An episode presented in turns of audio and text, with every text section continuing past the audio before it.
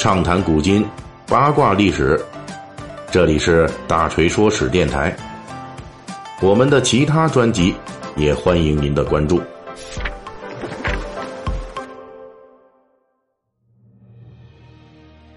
呃，最近咱们这贸易战的话题哈比较热，吸引了这个国内外很多的眼球。熟悉咱们大锤说史栏目的读者听友呢，都知道我们讲史啊是讲历史的。那么呢，本期呢我们就不来讲现在的这个贸易战，咱们讲一讲二百多年前的这贸易战与商业间谍的故事。呃，这是从美国独立战争前后啊开启的一个故事。当时的美国十三州啊，工业基础还比较薄弱，同时又需要大量的工业商品。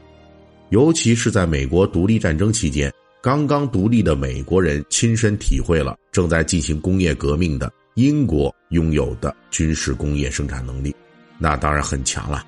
而当时的美国呢，从士兵的武器到军官的制服，这些工业品都有很大缺口。于是，在一七九一年，美国决定大力吸引全世界的工业来本国开办，当然这其中呢，主要是。呃，英国啊，就是这个当时的工业革命主要在欧洲发生嘛，特别是英国，对吧？当时美国呢，为了吸引其他国家的科技人才前来投奔，颁布了包括专利制度在内的众多优惠政策。从后世的角度来说呢，这是美国工业的第一次进步。那么当时的美国吸引的他国人才来做什么呢？就是山寨他国的产品，啊，呃，山寨这个词啊，其实用在。这个美国也是合适的，啊，我们这儿呢就说一个，到目前为止呢，人类历史上三百年来啊，几次工业革命中，后起工业国家基本都是靠山寨先进国家来起家的，比如十九世纪的美国和后来的德国，以及二十世纪的日本等等。如今说起来呢，这些国家都号称是精工科技呀，不可一世的工业强国，其实都在不同的历史时段，他们都曾经被当时。更先进的工业国家鄙视为山寨大国，加上假冒伪劣产品过度。这里呢，大锤说一个大家可能比较熟悉的例子啊。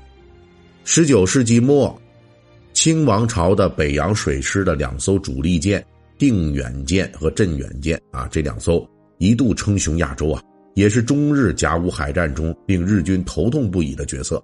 其实这两艘军舰呢，当初之所以清朝从德国来采购。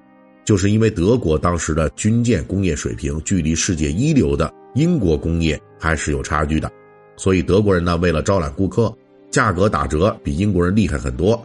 而且呢不止军舰工业，当时德国很多工业品都被英国人讽刺为是价低质次的山寨货。而要山寨呢，就要学习当时的一流先进技术，怎么学习呢？什么渠道都有，如果能正当的引进，那么就引进。那要是不能正当的引进呢？比如说一些高科技的东西，那商业间谍就上来了啊。而当时英国为了保持自己在工业生产领域的科技领先地位，对自己的先进工业技术都是严格保密的，甚至连资料和机器实物都严禁出口。当然，再密不透风的墙也能透过利益的风。人类历史上最早的一批工业间谍就这样开始活动了。一七八七年，一个叫做米切尔的美国人在离开英国时被抓。英国人在他的行李里边发现了私藏的英国先进纺织工艺的技术图纸和机器模型。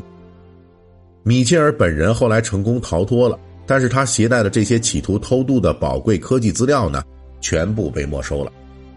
这样的工业间谍行为到底有多少呢？如今我们已经很难考证了。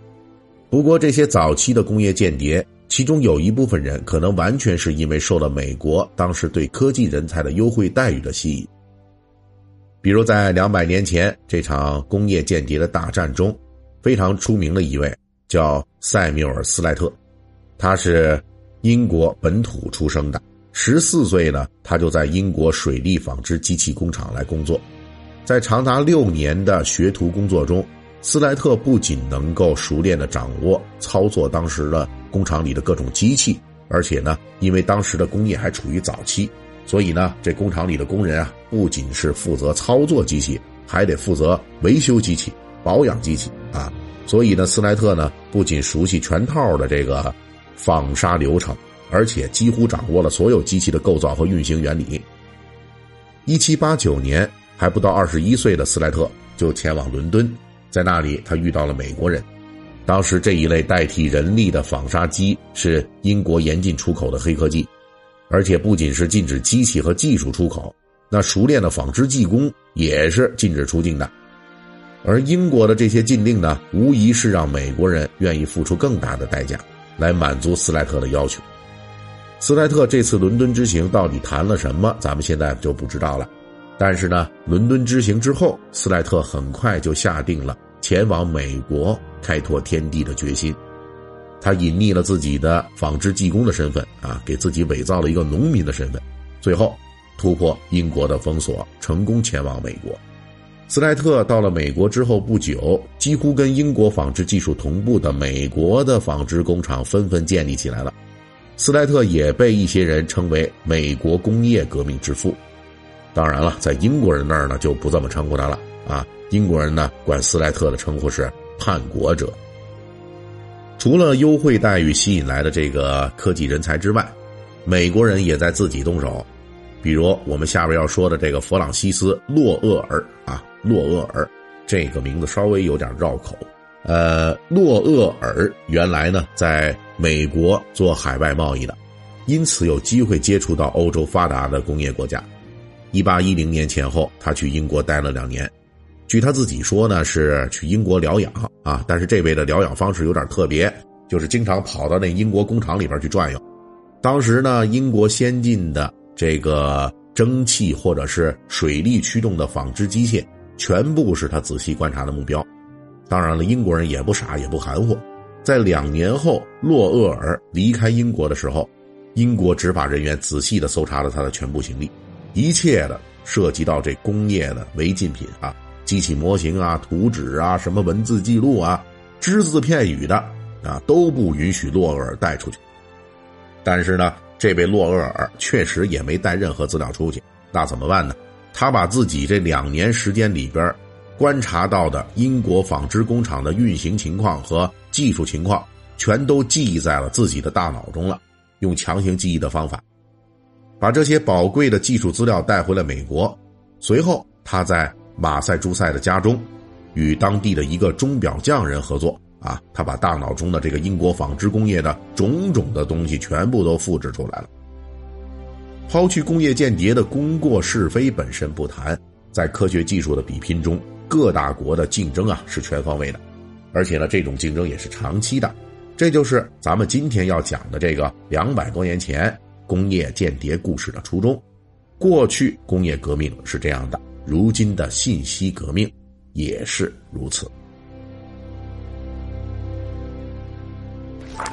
本期大锤就跟您聊到这儿，喜欢听您可以给我打个赏。